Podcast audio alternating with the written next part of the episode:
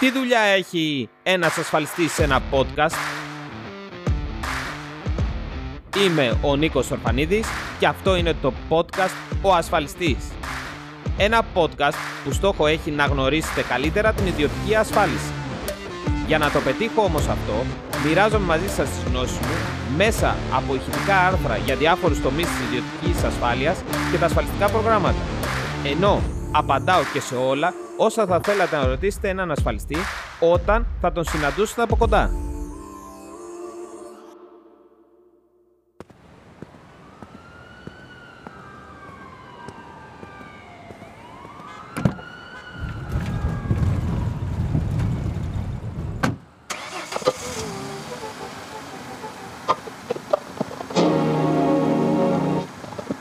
Λέξη αξιοπρέπεια έχει να κάνει με την αίσθηση που έχει ένας άνθρωπος όταν οι άλλοι τον σέβονται και όταν ο ίδιος νιώθει ότι έχει αξία.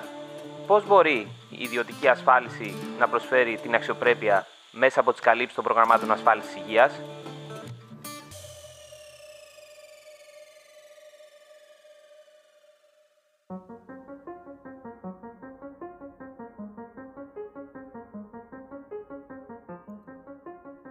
Σήμερα θα ήθελα να μοιραστώ μαζί σας μια ιστορία σχετικά με την ανθρώπινη αξιοπρέπεια και πώς αυτή συνδέεται με την ιδιωτική ασφάλιση. Γι' αυτό και αποφάσισα να σας πω την ιστορία του Αλέξανδρου. Ο Αλέξανδρος είναι ένας 38χρονος άνδρας που εργάζεται σε μια πολυεθνική και θεωρείται καλά αμοιβόμενος. Είναι παντρεμένος και έχει ένα μικρό γιο, αν και έχει καλή οικονομική κατάσταση, δεν έχει κανένα είδος ασφάλισης πέρα από αυτή του αυτοκινήτου, για την οποία και τον υποχρεώνει ισχύουσα νομοθεσία. Ειδικά για το θέμα της υγείας του δεν το συζητά, αν και ποτέ δεν έχει χρειαστεί να κάνει χρήση, εμπιστεύεται 100% το δημόσιο σύστημα υγείας, το προσωπικό και τις δομές του. Ένα απόγευμα ο Αλέξανδρος, επιστρέφοντας από το γραφείο, ένιωσε μια δυσφορία και έναν έντονο πόνο στο στήθος, θεώρησε πως δεν είναι κάτι σημαντικό και δεν έδωσε ιδιαίτερη σημασία. Ο πόνος και η δυσφορία όμως συνέχισαν και αφού είχε φτάσει στο σπίτι του. Η σύζυγός του, καθώς ανησυχούσε, του πρότεινε να πάνε μέχρι το νοσοκομείο, έτσι ώστε να τον εξετάσει ένας γιατρός για πάνε ενδεχόμενο. Αφού βρήκαν το κοντινότερο δημόσιο νοσοκομείο που εφημέρευε, πήγαν αμέσως. Φτάνοντας στο νοσοκομείο, κατευθύνθηκαν προς την αίθουσα των επίγοντων περιστατικών, αυτό που αντίκρισαν ήταν η γνώριμη εικόνα που έχουμε όλοι όσοι έχει τύχει να επισκεφτούμε ένα δημόσιο νοσοκομείο σε μέρα εφημερίας. Δεκάδες άνθρωποι να περιμένουν σε μία αίθουσα για να εξεταστούν. Ο Αλέξανδρος κάθισε σε μία από τις καρέκλες της αίθουσας, ενώ η σύζυγός του πήγε στο γραφείο κίνησης να κάνει τις απαραίτητες διαδικασίες. Αφού περίμενε υπομονετικά για αρκετή ώρα, ήρθε η σειρά του να εξεταστεί οι γιατροί, επειδή δεν ήταν σίγουροι για το τι ακριβώς είχε και θέλοντας να παρακολουθήσουν την πορεία της υγείας του, ζήτησαν από τον Αλέξανδρο να παραμείνει στο νοσοκομείο και να κάνει εισαγωγή. Αυτός δέχτηκε. Του ζήτησαν να περιμένει έξω από το δωμάτιο που τον εξέτασαν μέχρι να έρθει ο νοσοκόμος για να τον οδηγήσει στο δωμάτιο. Ο κόσμος ήταν αρκετός που πέρναγε και έφευγε από το δωμάτιο εξέτασης, με τον Αλέξανδρο και τη σύζυγό του να περιμένουν υπομονετικά τον νοσοκόμο. Μετά από αρκετή ώρα, ο νοσοκόμος ήρθε. Έβαλε τον Αλέξανδρο να ξαπλώσει στο φορείο και τον πήρε για να πάνε στο δωμάτιό του.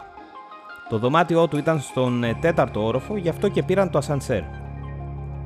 Φτάνοντας στον τέταρτο όροφο και ανοίγοντας οι πόρτες του ασανσέρ, το πρώτο πράγμα που αντίκρισε ο Αλέξανδρος και η σύζυγός του ήταν ένας διάδρομος που αριστερά και δεξιά ήταν γεμάτος από κόσμο και φορεία με αρρώστους. Ράτζα. Ράτζα παντού. Ο νοσοκόμος πέρναγε ανάμεσα από τον κόσμο σπρώχνοντας το φορείο με τον Αλέξανδρο πάνω ώστε να ανοίξει τον δρόμο, ενώ η σύζυγός του ακολουθούσε από πίσω. Ο Αλέξανδρος και η σύζυγός του είχαν σαστήσει και κοιτούσαν πότε ευθεία και πότε στα πλάγια του διαδρόμου που ήταν τα φορεία με τους αρρώστους και τους συνοδούς τους. Φτάνοντας έξω από το δωμάτιο, ο νοσοκόμος αφήνει το φορείο και μπαίνει για μερικά δευτερόλεπτα στο δωμάτιο μόνος του. Βγαίνοντας, τους λέει: το κρεβάτι του έχει πάρει πιο βαρύ περιστατικό και θα πρέπει να περιμένει στο διάδρομο μέχρι να διάσει κάποιο άλλο στον όροφο.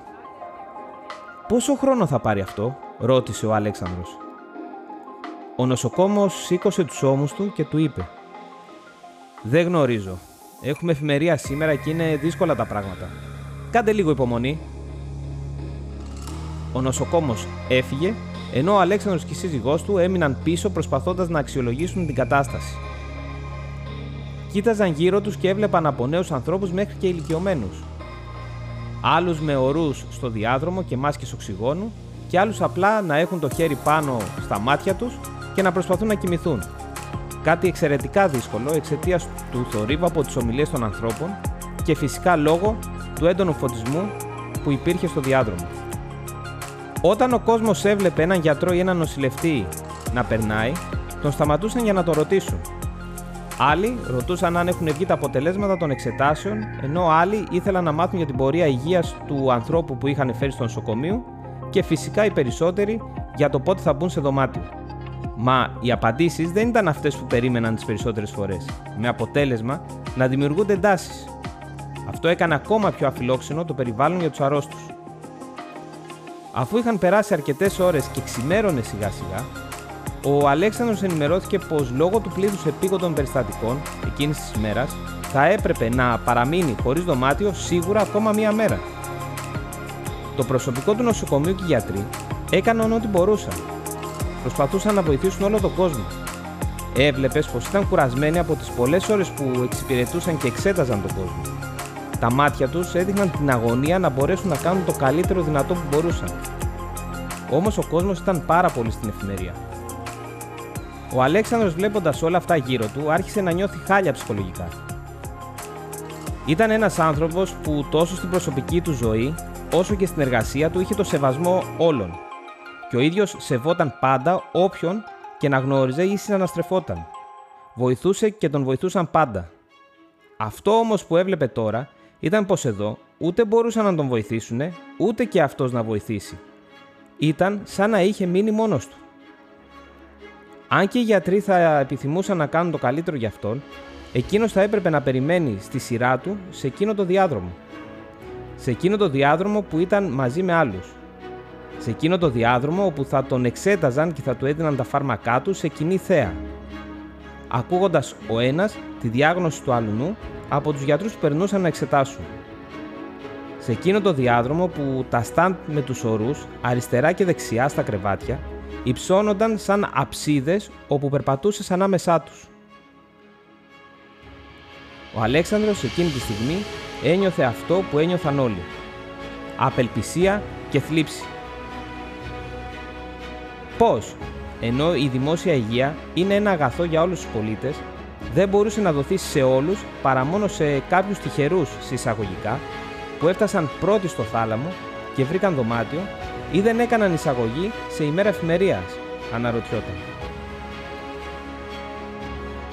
Ο ήρωας της ιστορίας μας ο Αλέξανδρος, βλέποντας όλα αυτά και μην έχοντας άλλη επιλογή, ζήτησε να υπογράψει εξιτήριο και να κατευθυνθεί άμεσα σε ιδιωτικό νοσοκομείο, είχε τη δυνατότητα να καλύψει ο ίδιος τα έξοδα νοσηλεία του.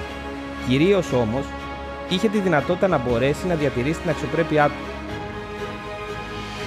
Έστω και αν αυτό σήμαινε την απογοήτευσή του για το δημόσιο σύστημα υγείας που τόσο πολύ πίστευε.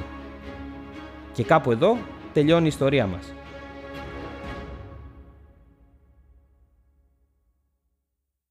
Το να έχω μια ασφάλιση υγείας δεν αποτελεί μια επιλογή που κοστίζει το οποιοδήποτε κόστος σε περιπτώσεις που χάνουμε την ε, αξιοπρέπειά μας δεν έχει καμία αξία.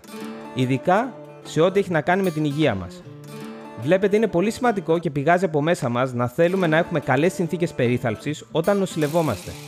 Διότι με αυτόν τον τρόπο έχουμε καλή ψυχολογία που βοηθά σημαντικά στις περισσότερες περιπτώσεις.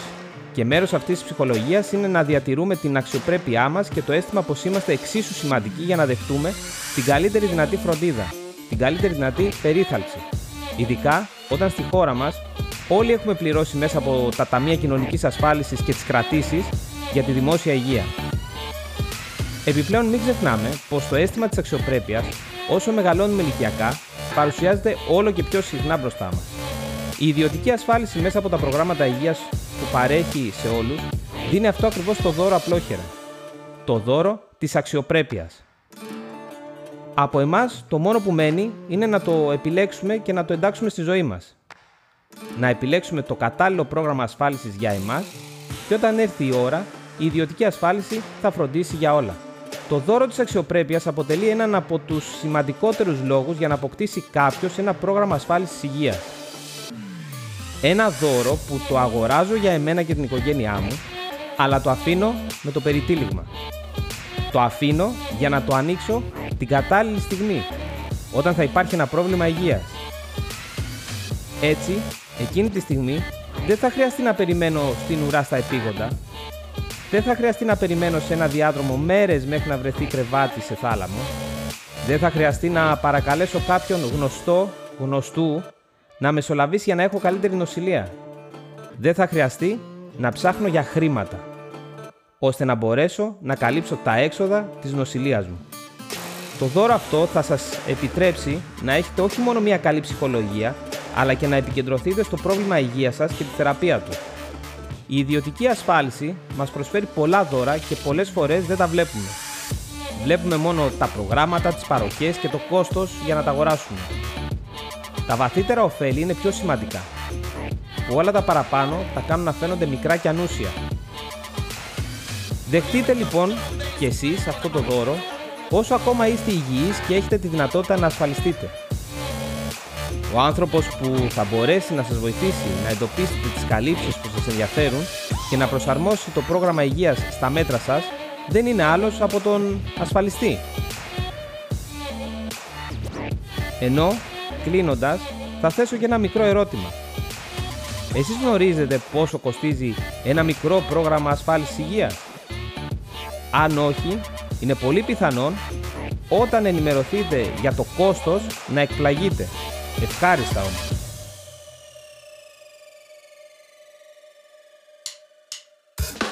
Ακούσατε το podcast «Ο Ασφαλιστής» με τον Νίκο Ορφανίδη. Μπορείτε να ακούσετε τα επεισόδια στο Spotify, καθώς επίσης μπορείτε να διαβάσετε όλα τα άρθρα στο orfanidisnikolaos.com.